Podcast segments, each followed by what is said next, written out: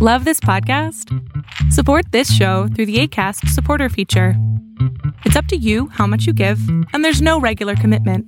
Just click the link in the show description to support now. This is Paige, the co-host of Giggly Squad, and I want to tell you about a company that I've been loving, Olive and June. Olive and June gives you everything that you need for a salon-quality manicure in one box. And if you break it down, it really comes out to two dollars a manicure, which is absolutely insane. It's also so easy to get salon-worthy nails at home with Olive and June. The difference between how your nails used to look when you did them yourself and now with the Manny system is a complete game changer. The best thing about Olive and June, too, is it's a quick dry. It dries in about one minute, lasts for five days, and full coverage in up to one to two coats. Visit oliveandjune.com slash perfectmanny20 for twenty percent off your first system. That's oliveandjune.com slash perfectmanny20 for twenty percent off your first system. Ryan Reynolds here from Mint Mobile. With the price of just about everything going up during inflation, we thought we'd bring our prices down. So to help us, we brought in a reverse auctioneer, which is apparently a thing. Mint Mobile Unlimited Premium Wireless. How to get thirty, thirty, how to get thirty, how to get twenty, twenty, twenty, how to get twenty, twenty, how to get fifteen, fifteen, fifteen, fifteen, just fifteen bucks a month? Sold! Give it a try at mintmobile.com slash switch. forty-five dollars up front for three months plus taxes and fees. Promo rate for new customers for limited time. Unlimited more than forty gigabytes per month. Slows full terms at mint mobile dot com.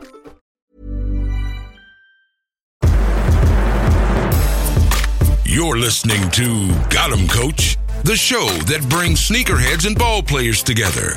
Now, here's your host with over two hundred pairs of sneakers, Tyrone Smith. Yo, yo, yo, yo. Hey, what's good, y'all? Y'all already know what time it is. It's time to get down to business. Hey, yo, check this out, man. I know y'all ain't heard my voice in a minute. I know y'all been missing my voice. I know y'all miss the sexiness in my voice. You know, I know you miss it. I miss it sometimes, too. I told y'all what I be doing sometimes when I ain't when, when, when I ain't heard my voice in a couple hours. I have to get up and randomly talk to myself just so I can hear my voice. But it ain't nothing like that, man. I, I've been telling y'all, man, the boy been on the G R I N D. Exclamation point, exclamation point, exclamation point. I've been on that grind, man. I've been on that slow grind. Hey, merch coming soon, baby. Merch coming soon. Get ready for that Dylan Diligent hot fire, man. It's about to go down. Besides that, man, shout out to the Hamtramck Police Department. You know, they do wonderful things out there in Hamtramck. I love you and I appreciate you. But um, hey man, I just been I just been grinding, man. I just been grinding. I ain't put an episode out last week. I ain't doing an exclusive breakdown episode last week neither. So you know, I just been kind of grinding, chilling, promoting, um, advertising, doing what I need to do. You know, just trying to take this whole thing to a whole different level. You feel me? I mean, that's what it is at the end of the day, man. You gotta, you know, you gotta put some things to the side and you know really get on that grind, man. That's what I've been doing. You know, it ain't nothing personal to none of y'all. I know y'all be wanting to hear my commentary and my thoughts and my opinions on some of the things that be going on. But you you got to understand at the end of the day, when I really talk about being a one-man army, I'm legit a one-man army. I do all this stuff by myself, you feel me? And I don't complain. It ain't no regulation. It ain't no woe is me. None of that. Won't nobody feel bad for me. At the end of the day, man, people decide to go into their professions and the careers that they want to do, you know what I'm saying? They know the risk. They know they they they know the grind. They know the struggle. You know what I mean? And I know the grind. I know the struggle, baby. You know, I've been doing this for a long time, man. Been doing this for a long time, so I already know the ins and the outs. But you know what? I ain't even gonna lie to you, man. The boy has been getting some traction, man. The boy been getting some traction, doing some doing some good things, man. Slowly but surely getting where I need to go. You know what I'm saying? Um, yeah, man. That's all I gotta say. Normally I have a normally I have an interesting story for y'all, but you know what? It's been a real chill week, to be honest with you. Ain't nothing crazy been going on. You know what I'm saying? I've been real chill. You know, I've been staying out of Hamtramck. Brother ain't trying to get no more tickets. No more tickets. Don't need them. I don't need them in my life, brother. I don't need them. Hey, man, but let's get into this episode, man. Y'all already know what time it is. I don't know what episode number this is. After the patron-free episodes and the patron-exclusive episodes, I lost count. I think I lost count after thirty-two. So, uh, if you know the number, go ahead and say it. Say it as I do my intro because I don't know the number. So, episode number, insert your own number here of the show. Well, if you got a problem with me, brother, go ahead and Google me. I mean, you ain't gonna find nothing because I'm not that important yet. But if you got a problem with me, go ahead and Google me. Google me, Chuck. Google me, Chuck. No, but seriously, don't Google me. Y'all, y'all, y'all need to know nothing about me unless I tell you. Got him, coach. Yes, yes, yes, yes, yes. And I am your host, Tyrone Smith, a k a. Ron two Exclusive, a k a. Mister Hustle Bandit, a k a. Mister Sneaker Bandit, Four Point Island, lock 'em up, Ron! Daytona three sixty, alive and in the flesh. And y'all already know what I come to do, man. I come to give y'all that Dylan Dillinger hot fire. That H E A T he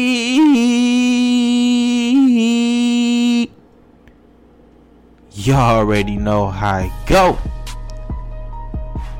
And that's been this week's episode, man.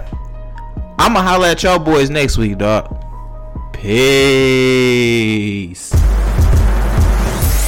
You just got the heat. Thanks for the support. It's greatly appreciated. Tune in next week for another episode.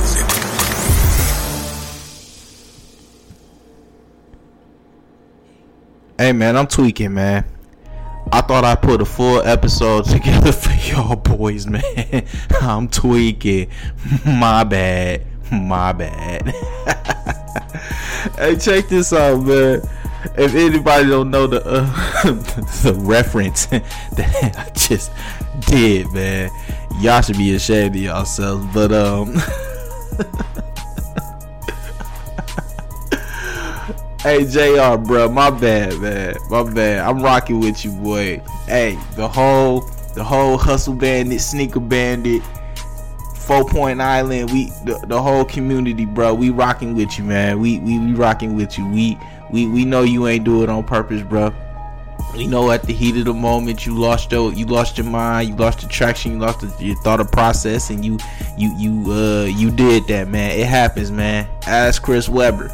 Matter of fact, ask Magic Johnson. I mean, he kind of pulled the same move that uh that you just pulled. You know what I'm saying? So don't feel bad, man. Don't feel bad. I mean, y'all legit really wasn't gonna have a chance in this series. Y'all might have pulled out a game. I mean, but game one was your opportunity, to be honest with you. But I mean, look, I digress. We need to get into the basis of this episode, man. Um. So let's just talk about it, man. Y'all already know N B A Finals. I kind of covered some of what I wanted to talk about in my exclusive breakdown episode. Um, that episode will be coming out Friday. Uh, for my patrons out there, you'll get twenty-four hour early access to the show. It will be unedited, so you will get to see all of the milk, milks and crannies of the episode that um, that that went on. You kind of get to see the process that I go through when I um, when I do the episodes, this, that, and the third. So you'll get to see that, and you'll enjoy it, and you'll like it. So if you a patron, go ahead and enjoy that free twenty-four hour access. That episode, actually, man, it wasn't even gonna be a twenty-four hour access. It might be a twelve hour access, you know, because I still gotta put a little something, something together for it to look somewhat presentable. So, um, y'all go ahead and y'all enjoy that free access. Everybody else, y'all get that episode Friday. So, uh. you'll actually get to kind of see what I was talking about. I touched on a little, a couple of different things, from the um, the Eagles not going down to the White House for the Super Bowl. I think it's a good move. Um, even if even if Trump uh, canceled it initially, I thought that the team and they self decided not to go down there, but apparently it was Trump who decided to cancel the invite, mainly because only a small amount of a group of people was going down there to begin with. You know, I talk about that whole situation and. you know, the whole standing for the anthem thing. You know, I talk about it just being all about the money at the end of the day, man. And look, it's just facts. It's just facts. When you when you do things to to mess up the bottom line, they're gonna do anything to try to prevent you from messing up that bottom line.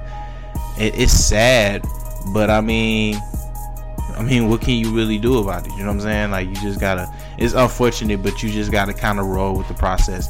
And you know, a lot of people don't want to do that. You know, a lot of people, a lot like I said, a lot of people don't like change. Like I said in the episode, a lot of people don't like change. And when change comes, and it affects things, no matter if the cost, if the cost will is you know good or bad. Mainly bad. If it's bad, if it's bad to the other people's bottom line, then you know they're gonna try to do anything possible to make sure that you know they silence you by any any means necessary. So uh, that's a little something that what I was talking about in the exclusive breakdown episode. But like I said, if you're a patron, you'll go ahead and you'll probably get that episode probably Thursday.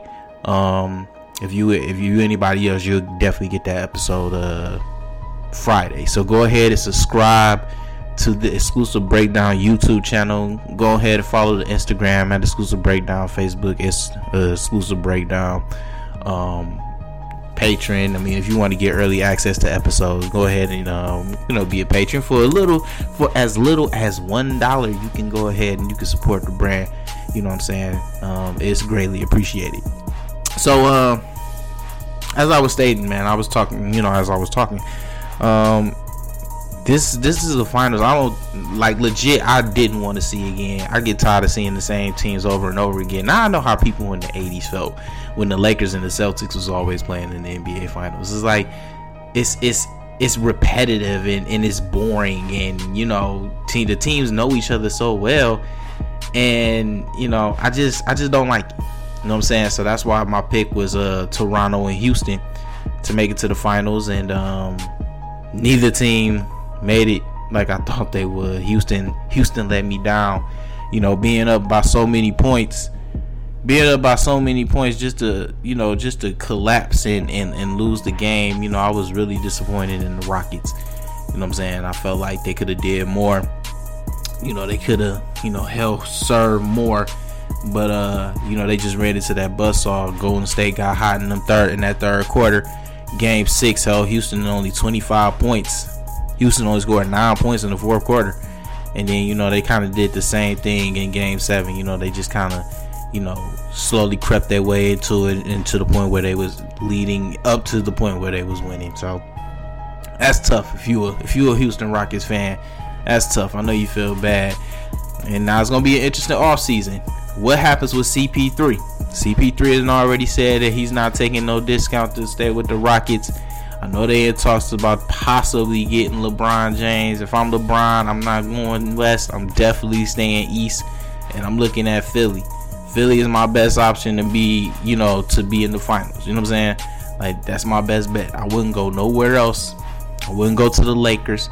I wouldn't go to the Rockets. I wouldn't go to the Spurs. I will definitely, definitely stay out east, and I would definitely go to the Philadelphia seventy-sixers and, you know, help that boy Ben Simmons do what he do. Now, here's an interesting question that I have. I'm not. It, it wasn't. It wasn't a question that I brought apart. It was a question brought by E S P N. But um, they asked, "Does LeBron James really make players better?" And that's a good question, because you really got to really think about all the players that he's played with, um, and ask yourself, do the players really get better, or do they just kind of benefit from being on the team with LeBron? You know what I'm saying? I think the one player that I can say kind of that he kind of made a little bit, you know what I'm saying, made better, and that was just for that for that short little time in in the playoffs, that one particular year, and that would be Day, uh, Boobie Gibson. Like Boobie Gibson, he came out and he was just draining them against the Pistons, just draining them, breaking my little heart, breaking my heart with the Pistons. You know what I'm saying? So you know, and then ever since he left, you know, he hadn't been the same. You know, Mario Chalmers, for somewhat, he was a consistent guard when he was uh, with LeBron. But otherwise, now that he's been on his own, you know, he's not as consistent. When you think about Chris Bosh, think about how Chris Bosh was dominating. You know, he was, you know, first option on Toronto. You know what I'm saying? And now it's just like, first of all, he doesn't play because of, of his condition with the blood clots and everything like that. And hopefully, you know, he takes his doctor's advice, and if the doctors advise him that he can't play anymore and he shouldn't play, then I hope he takes that advice and doesn't play. Because blood clots, I mean, that's that's something you definitely don't want to play with. That's something you don't want to play with at all. But then you got to think, when when LeBron got to Miami, it kind of made Chris Bosh become something different. Chris Bosh wasn't really shooting threes and mid-range uh, jump shots. He was kind of shooting mid-range jump shots, but he definitely wasn't shooting threes like that in Toronto. You know, he was definitely a low post guy. Get him down on the block, let him do his thing, and you know, he'll kind of give you buckets. But then it's like, look, LeBron and them all got there.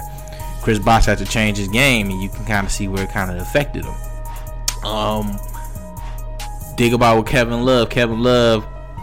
Kevin Love is a consistent twenty point ten, eleven rebound scorer, uh, player in this league, and you kind of see at times, you know, where he struggles. You know, Rodney Hood said that, you know, it's kind of a, you know, it's a struggle playing with LeBron. J R. Smith said it's a blessing and a curse. Um, so in terms of asking, does LeBron James make players better? I don't think LeBron makes players better. I think he puts them in better positions or better situations on the basketball court. Like, I feel like if if, if, if, the, if the team right now was to go other places, um, I think they would thrive. I think I think LeBron in some way, I think he kind of holds the team back in in some in some instances. You know what I'm saying? In some instances, because think about it like this: Rodney Hood was a seventeen point per game scorer, right? He gets to Cleveland. He's not really, he ain't really, you know what I'm saying? He ain't doing nothing. Matter of fact, they get him garbage time. Like, I don't understand that. Matter of fact, if I'm Tyronn Lue, I'm definitely starting. I'm either starting Rodney Hood or I'm starting Kyle Korver. And I'll, I'll probably start, I said Rodney Hood. I would start Rodney Hood. You know, he's a six eight guy. He can get his own shot off. You know, he can, he can, he can score. He can get buckets, you know. And, you know, he can switch off. He can guard Steph. He can guard Klay. He can guard, you know, he has a, a little enough length. The wingspan to probably help him to kind of guard K D. I think um, Rodney Hood has definitely been underutilized. And I wouldn't, I wouldn't start J R. Smith because you can kind of see where game one is just kind of taking away his confidence. But still, we're talking about LeBron. Um, does he make players better? I don't think he makes them better. I think he just puts them in better situations.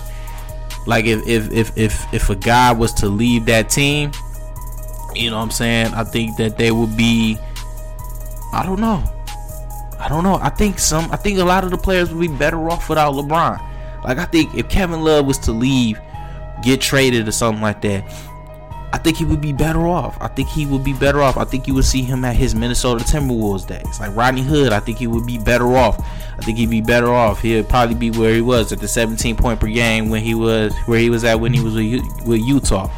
Um, George Hill. George Hill was a all-star caliber point guard a couple years ago with Utah. You know, he was a guy who was being talked about about possibly being an all-star. Um, you know, he put up good numbers. You know, he surprised a lot of people because a lot of people didn't really know what was coming.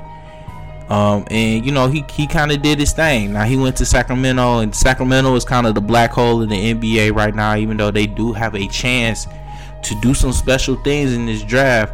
Hopefully, they don't draft another big man. But, uh, you know, let's talk about Luka Doncic possibly going first overall to Phoenix. So that could be a possibility where... Um, where they draft another big man, and you know, that'd just be a plethora, a plethora, a big man that Sacramento has. So that's something to think about. Um, what was I talking about? Oh yeah. So I just I, I believe that if uh, other players, like if they go else elsewhere, I think they would be better off than they are with LeBron. See, here's the thing with LeBron. LeBron is a ball dominant player. And there's been talks about him come playing more off the ball. But at the end of the day, right now, he's an on-the-ball player. And, like, you can see where he takes away from a lot of people's game. You know, Kevin Love isn't the same. You know what I'm saying? Um, you know, Rodney Hood isn't the same. J R. Smith. J R. Smith just kind of been where he kind of is where he is. You know what I'm saying? Then you got to wonder, like, if Tristan, if LeBron James was in there, would Tristan Thompson be able to, you know, do more?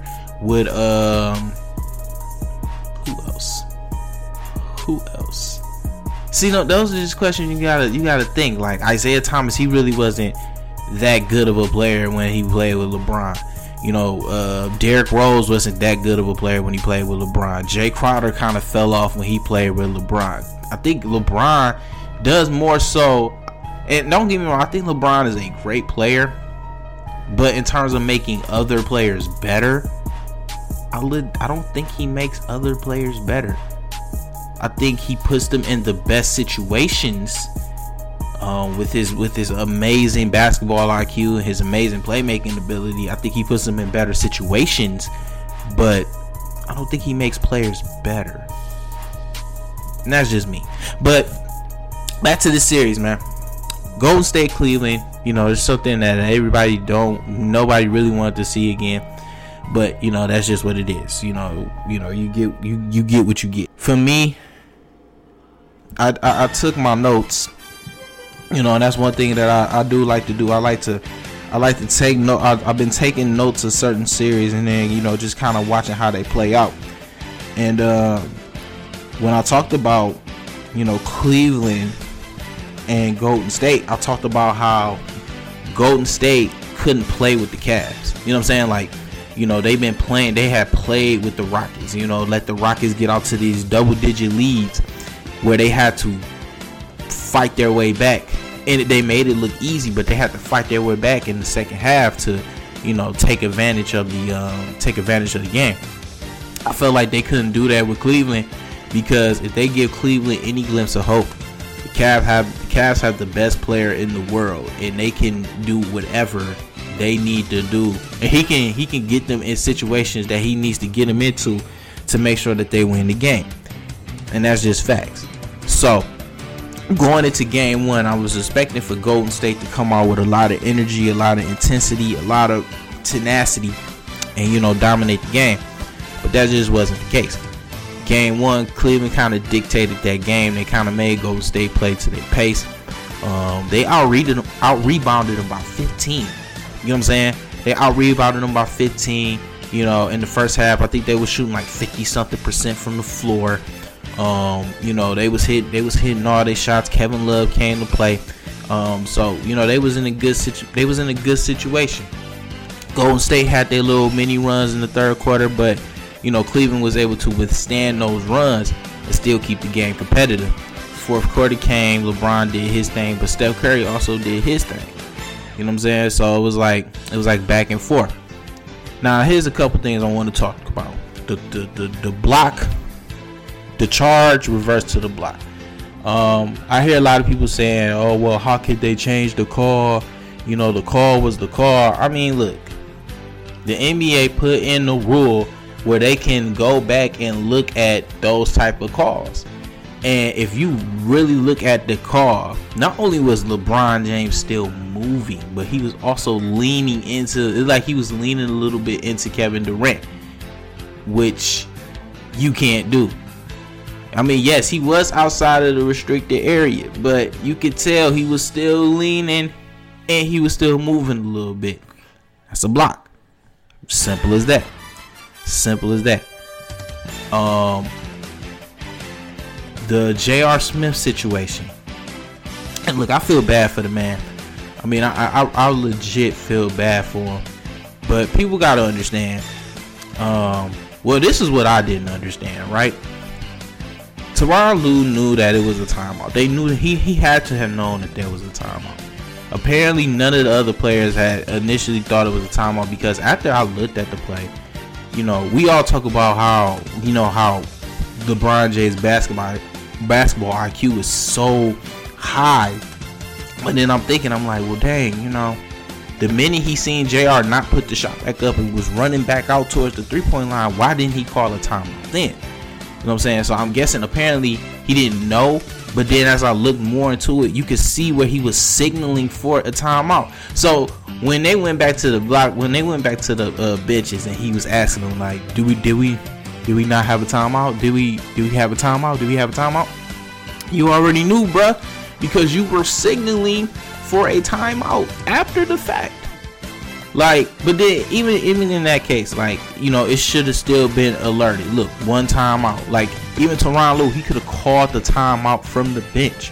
You know what I'm saying? He could have ran down half court like, look, timeout, timeout, timeout. Like, so we were we want to blame J R. Smith, and I feel like, look, out of one hundred percent of all blame, J R. Smith should definitely get ninety-six percent of it.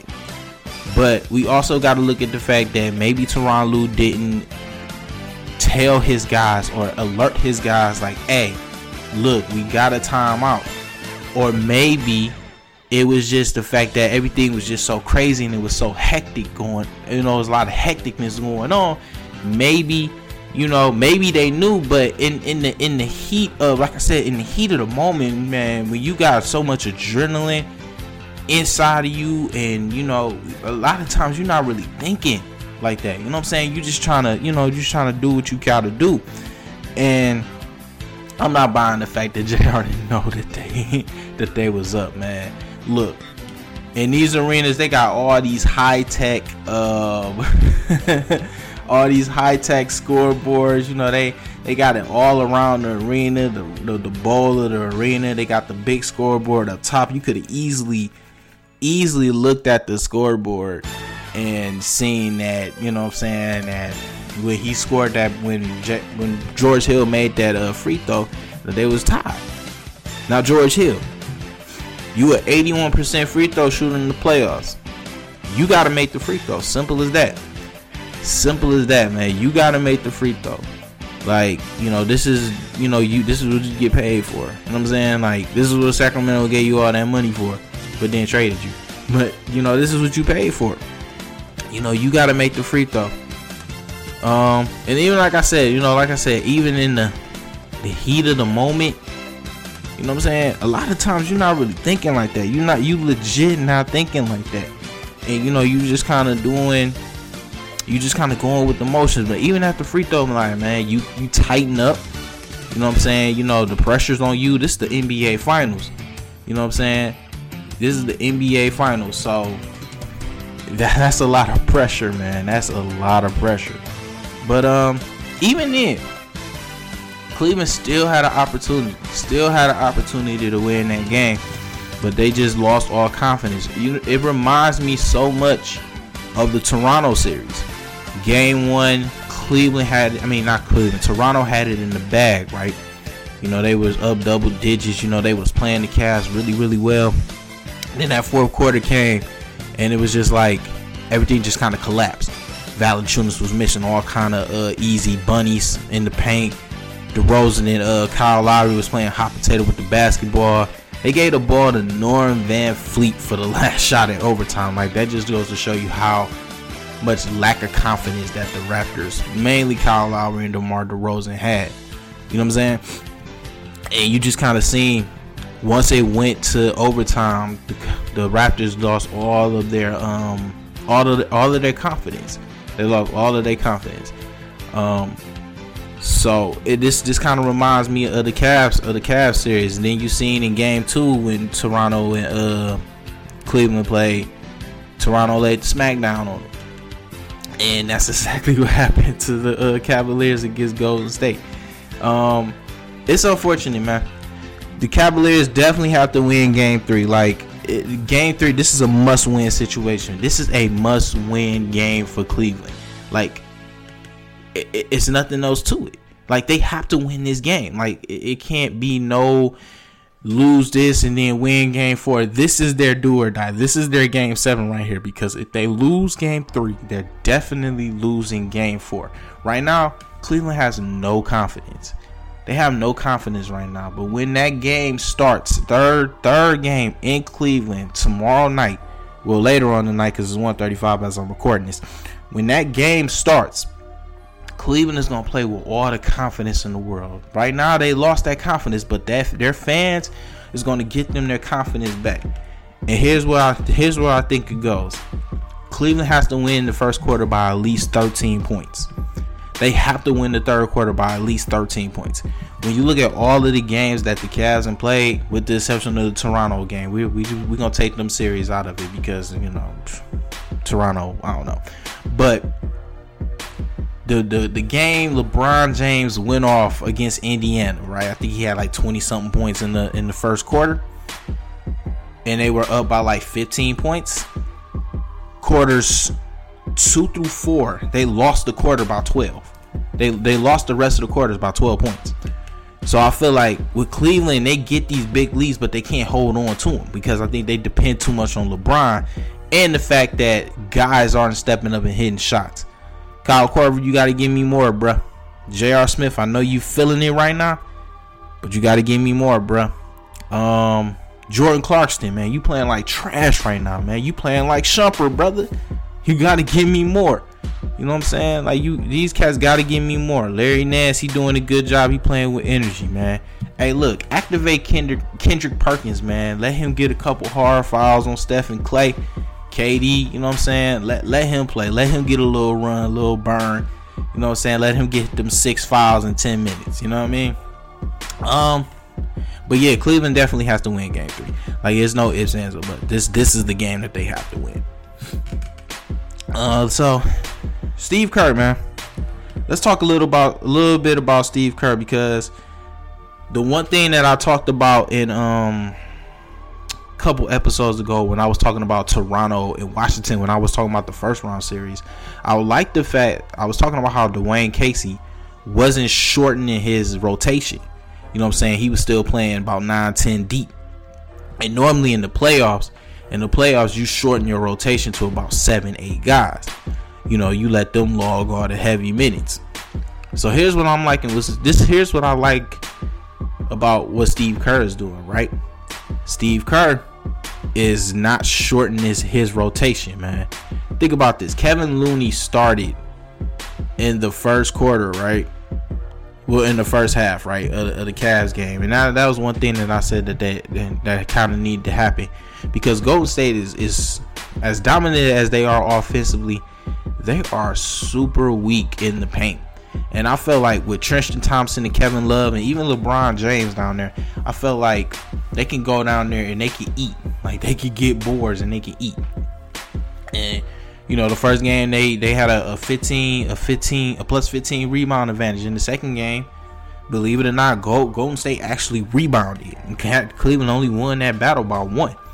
So, um, yeah, yeah. Um, but uh, go, Steve Kerr, he he hasn't shortened his rotation, man. You know, his rotation is still the same. Um, you know, Kevin Looney started the first half. Kevin Looney wasn't that effective, so you know who he put? JaVale McGee. He started with ja- JaVale McGee in the second half, and for a little stretch of about four or five minutes in that third quarter, he was doing work. You know, he D'd up LeBron, was with him step for step, made him take a tough fadeaway. You know, he was dunking the ball. He was active. You know, I mean, he missed that dunk and he let the pass go between his legs. But, I mean, that we, we ain't here to talk about that. We're here to talk about the fact that in the third quarter, when Golden State and Cleveland was playing neck and neck, for that one little instance, JaVale McGee gave Golden State that little edge to where they was pulling. It was getting, thought they was getting ready to pull out the double-digit victory. But they, you know, the Cavaliers fought back. And then game two, look what happens. You you play you play consistent minutes. You play you play them hard minutes. You go ahead and you get this start. JaVale McGee, that gave them twelve points. The first bucket was a JaVale McGee dunk. You know what I'm saying? So it's like, and then on top of that, in my notes I said David West was going to be some kind of factor in this series. I felt like David West in that Houston series, I mean, he he he wasn't a, he wasn't going to be effective. David West is slow, even though I like David West, man. His mid-range game is is deadly. Um, his style of play just wasn't going to be effective against Houston in the way that they play. So you didn't, he didn't play a lot. Um, with with uh, Cleveland, you know, they can kind of slow it down. Larry Nance isn't really an outside shooter like that. Trisha Thompson definitely isn't an outside shooter like that. So, you know, he'll be able to play a little bit. And he was effective. He hit a three-point shot. He had three block shots, so he was super effective. Um, so that's what that's what I like about Steve Kerr. Like, he's not shortening the rotation or nothing of that nature. Cats gonna play. Cats are gonna play, and you know they're expected to be effective when they do play. And you gotta you gotta award Steve Kerr for that. Now for Tyronn Lue, you can't do what Steve Kerr's doing right now, bro. You gotta shorten that rotation, man. You gotta shorten that rotation. Like, you go about eight deep. Um, I don't know how what eight you do. You probably do Larry Nance. You probably do Kyle Korver, and I would I would do Rodney Hood. I put Rodney Hood in that rotation, man.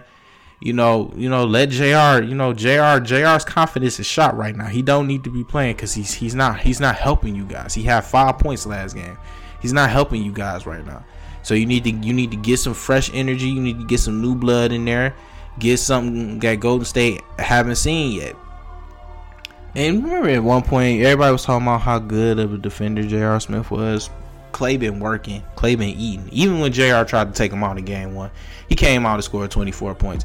But Klay still scored twenty in game two, even though he was questionable for that game. Kevin Durant was super consistent, but Steph Curry, man. When I'm watching the game, I'm like, Steph Curry is is definitely out there playing N B A Jam right now because he's on fire. He was definitely on fire, man. Just hitting all kind of shots. He was just he was doing the main thing. You couldn't you can't be mad at Steph Curry. Um, as a as a brown skinned guy, you know, it's always brown skin versus light skin. You know what I'm saying? So, you know, uh, I don't know how I feel about that, but at the end of the day, man, I'm a I'm a fan of, you know, guys who really can get buckets and who who who's cocky and arrogant enough to let you know that they are getting buckets and then dare you to stop them. Like, what's up? What's up? I'm about to pull this shot from thirty-five feet and I'm gonna hit it. I'm about to shoot this fadeaway three-pointer in your face and I'm gonna still make it. What's up? You can't stop me. What's good? And that's the way I think that's the way Steph go about it, man. You know, he just super, he's super cocky with it, and I like it. I like it, man. I like it. You know, man, be cocky about what you do. You know what I'm saying? You know, be arrogant about what you do.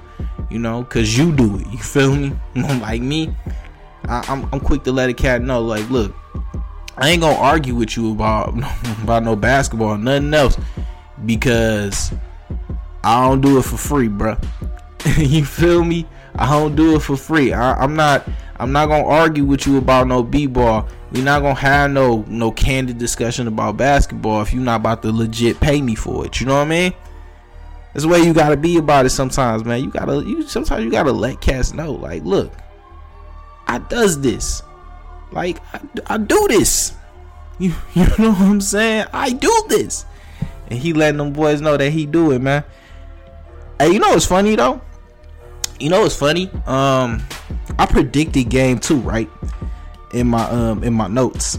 I predicted game two. And um I predicted the score to be something like uh I think it was like one oh five. No, it was like one fifteen, one oh five. And then I think the score ended up being one twenty-two to one oh three. I'm like, dang, that's crazy, man. I was I was seven points under for Golden State, and then I was uh two points. I was seven, yeah, I was seven points under for Golden State, and then I was two points um, under for Cleveland. That's crazy. I definitely would have made some money. But uh, I think that's how it's gonna go, man. I think that's I, that's how I felt it was gonna go. Like, uh, um, I felt like, you know, Cleveland was just like they just had all the the, the momentum snuck out of them. You know what I mean? All right, so enough about the finals, man. Let me let me get to my, my game three prediction. So this is what I see in game three, right? Game three, Cleveland's gonna come out and they coming out. They they on fire. They on fire. Like, look, if J R's starting, J R's J R's definitely hitting a couple shots in a row. Like, he's coming out. He's coming out ready to play. Kevin Love's gonna come out ready to play. LeBron James probably is gonna probably put up another twenty point first quarter. Cleveland is going to win that first quarter by double digits. But here's here's what's going to get interesting. That third quarter. Golden State is going to put in work in that third quarter. I, I can just I, I can see it now. Because Cleveland is going to play so motivated and so with high tempo energy in these in this first half. They going they probably going to get a double digit lead. I'll give them that. They'll probably get a double digit lead.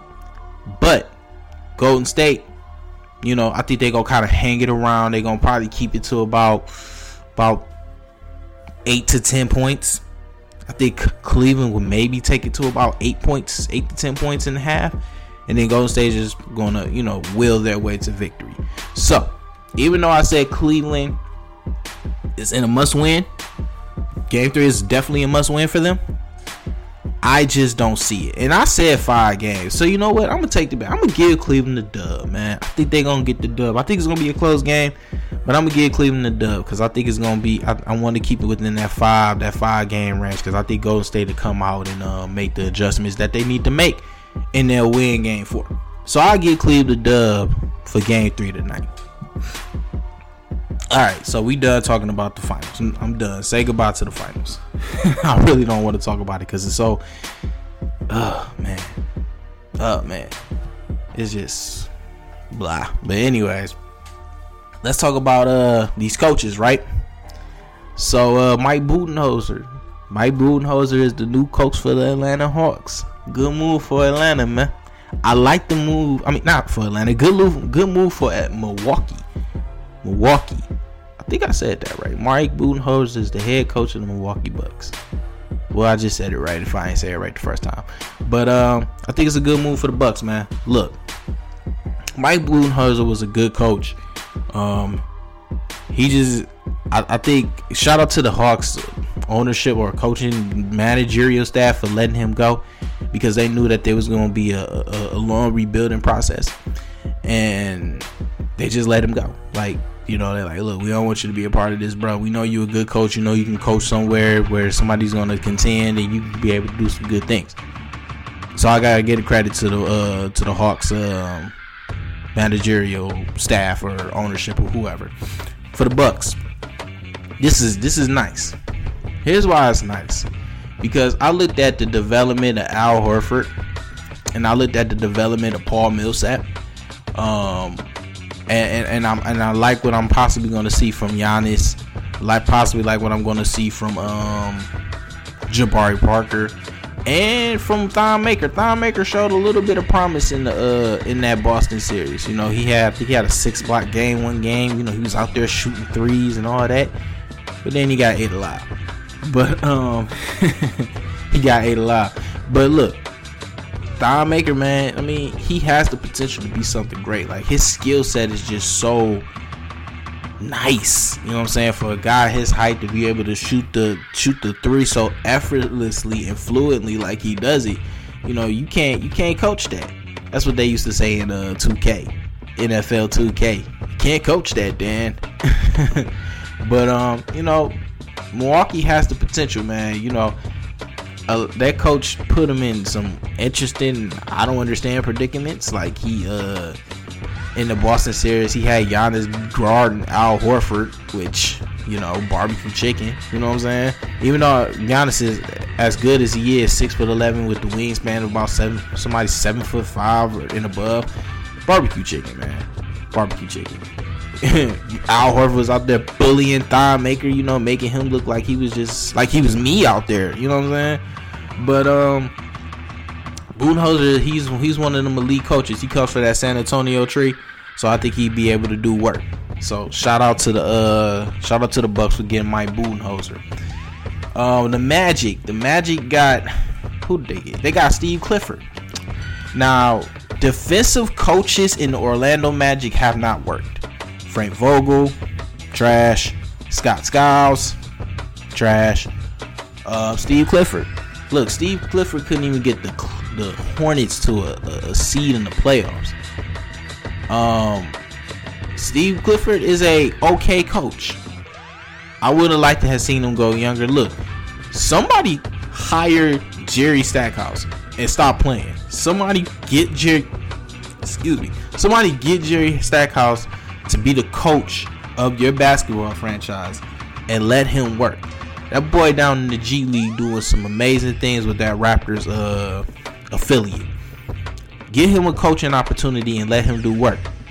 From Toronto, I'm hiring from within. Bring Stackhouse in, man. Now, a lot of people say that his temperament may not be able to get him a coaching opportunity. But look, at the end of the day, man, look at Greg Popovich. Like Greg Popovich has a as has a as, as a temperament. You know what I'm saying? But like his players respond to him. You can tell by all the championships and all the fifty-plus win seasons and all the playoff appearances that they make every single year. So get Stackhouse in here, man. Let let him prove himself. Let him prove himself. Um, but I mean, Steve Clifford is an okay coach for Orlando, man. You just gotta you gotta reshape that roster. That roster is just a whole clutter of overpriced bums. And, and, and forgive me for calling you a bum. Like, if you're in the N F L, I mean in the N B A, you're not a bum because you have enough skill to at least be able to play in the uh, in the N B A. But you're a bum. Simple, simple as that. Um, you're a bum. You're a bum. Um, but Orlando, they just have a they just have all this clutter everywhere, man. They don't have a point guard, you know. And I'm I'm hearing that they might get Trae Young from uh, Oklahoma in the draft if he falls to him. Um, and it, it's a lot. Of, it's a lot of question marks. Some have his potential as high as um, Steph Curry. Some have his potential as low as Jimmer Fredette.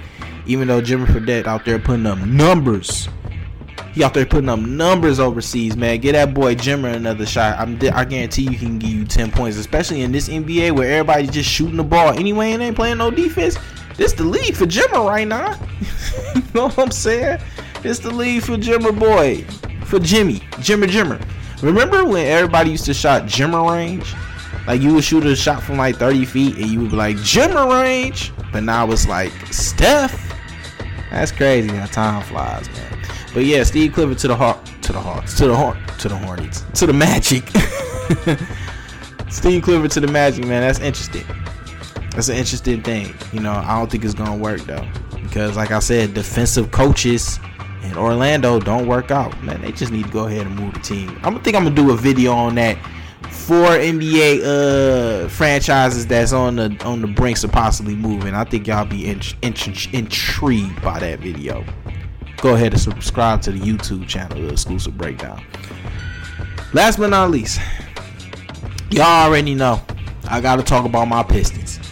I got to talk about my Pistons. Now, from what I'm hearing, they still haven't hired a. You know, they let go of their uh, their G M.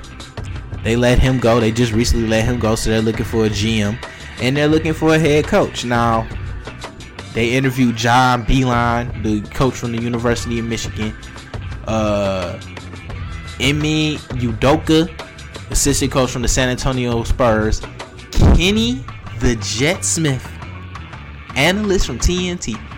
And here's my problem. Why does everybody feel that people who were on T V and had no head coaching experience is going to instantly become the next Steve Kerr? Like, for the Steve Kerr that was and the Mark Jackson that was, there was Derek Fisher. And if Derek Fisher isn't enough to steer you away from possibly going out and hiring an analyst or somebody who was out there on the street, I don't know what it is. But then you gotta wonder, is Derek Fisher's lack of success the fa- a fact of him being a bad coach? Or is it from the fact that he had to coach using the triangle offense? Because Derek Fisher could actually be a nice coach. But then as I think about that, I think about the fact of how Earl Watson was trash as a coach. Lindsey Hunter was trash as a, a, a interim head coach. So yeah, I, I don't know how, how good that would be. Shout out to Patrick Ewing, man. Get, get Patrick Ewing a shot. You know what I'm saying? But um, yeah, man. I think the Pistons uh, is gonna be interesting, man. If I'm if I'm the Pistons, I, I'm going I'm going with somebody I know, because you got the you have the roster right now to make it to the playoffs. And if I'm if I got the roster right now, I'll go Dwayne Casey. I think it really is contingent on how what what what's the next step for the Pistons. Like, is it is it legit them trying to rebuild, or is it legit taking the roster that they have and trying to do something in that East? Because I don't know, um, the East is going to get interesting. I don't think, like I said, I think LeBron goes to Philly, so I don't think I I don't know I don't know. I think that there's spots to possibly be had. Um. Maybe Hassan Whiteside is out of Miami, so you know Miami could could drop a spot. But uh, overall, man, I don't really see none of the teams falling. Maybe Toronto falls. You don't know if they're gonna rebuild that whole thing. Maybe they trade Lowry. Maybe they trade DeRozan. Definitely trade Ibaka. You know what I'm saying? Definitely trade Ibaka. Uh, you know, Indiana's going to be there. You know, they got cap room. I don't think they have enough cap room to get LeBron, but they got cap room to possibly make a, a run for Aaron Gordon. I think that'd be a nice little play. Look, if I'm Indiana, I'm going after uh, Kawhi. Simple. I'm simply going after Kawhi. I'm going after Kawhi. Why? Can you imagine a, a, a, a, a Victor Oladipo, Kawhi Leonard defensive, Miles Turner defensive lineup? Come on, man. That's that's dangerous. That's dangerous, kid. Um, but we'll see, man. We'll see how it go, man. We'll see how it go. And um, I'm out of here, man. I'll holler at y'all boys next week, man. Peace. You just got the heat. Thanks for the support. It's greatly appreciated. Tune in next week for another episode.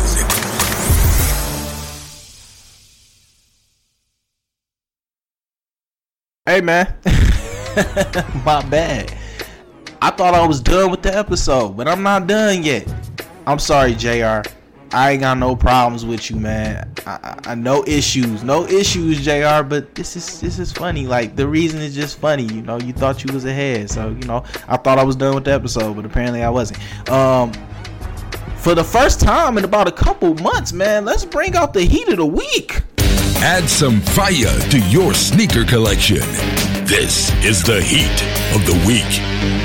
And before we get into the heat of the week, can I get a welcome back? Because y'all understand, man, I've been doing just basketball stories for uh, X amount of time that I have not been doing no heat of the week, which is like, which is, which is, which is a shock to me. You know what I'm saying? Like, I normally get my heat of the week, but I haven't been doing it. So, uh, for the culture, you know what I'm saying? The culture is back to the, to the podcast, baby. Go ahead and get hit me with a welcome back, a welcome back for the heat of the week. Cause it's back and we got to show love. We got to show love with this dude. All right. So let me stop procrastinating. Go ahead and hit me with a welcome back real quick.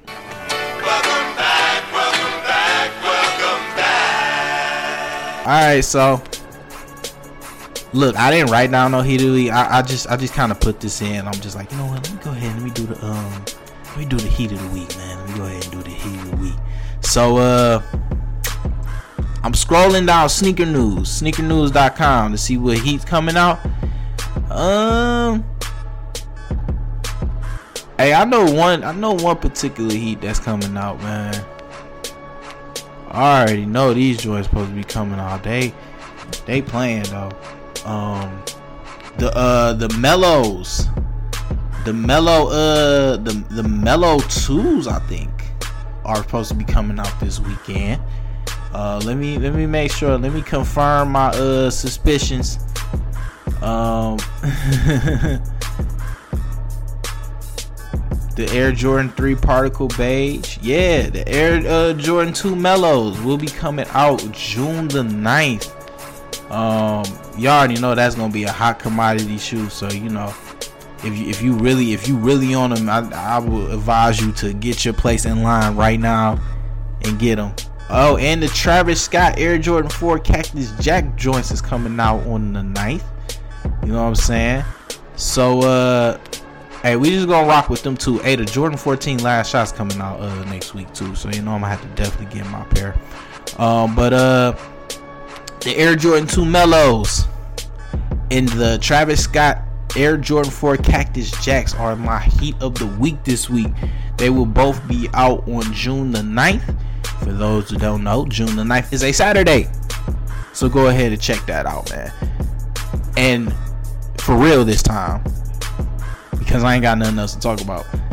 I'm your host, Tyrone Smith, Raw two Exclusive, Hustle Bandit, Sneaker Bandit, Daytona three sixty, Four Point Island, Lock 'em Up Raw, in the building, getting ready to hop up out the building. I will holler at y'all boys um, next week, I guess, maybe, probably. Don't quote me on it. But I'll holler at y'all, man. Go subscribe to the YouTube channel. I ain't gonna say that no more. Go subscribe to the YouTube channel. I'm doing a um I'm gonna be redoing my sneaker collection. Uh for those who don't know, I've been working on this huge project in my sneaker room, and I just recently finished it. Um so I want to show y'all the what, what exactly what I've been working on. You know what I'm saying? It, it ain't nothing but just taking the boxes, taking all the boxes, giving it all the boxes and putting them in some crates. But you know, it looks it looks clean and presentable now. But yeah, I'm gonna be posting that video soon. And once again, shout out to the Hamtramck Police Department. I love y'all. I'm Tyrone Smith, man. I'm out of here, man. I'll holler at y'all boys next week. Peace.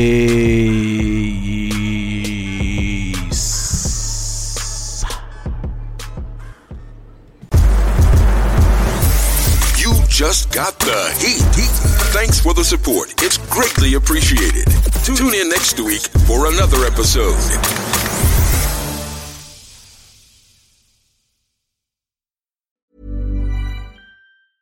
Hey, it's Paige DeSorbo from Giggly Squad. High quality fashion without the price tag. Say hello to Quince. I'm snagging high-end essentials like cozy cashmere sweaters, sleek leather jackets, fine jewelry, and so much more. With Quince being fifty to eighty percent less than similar brands. And they partner with factories that prioritize safe, ethical, and responsible manufacturing. I love that. Luxury quality within reach. Go to quince.com slash style to get free shipping and three sixty-five day returns on your next order. Quince.com slash style. Hold up. What was that? Boring. No flavor. That was as bad as those leftovers you ate all week. Keke Palmer here. And it's time to say hello to something fresh and guilt-free. HelloFresh. Jazz up dinner with pecan-crusted chicken or garlic butter shrimp scampi. Now that's music to my mouth. HelloFresh. Let's get this dinner party started. Discover all the delicious possibilities at hello fresh dot com.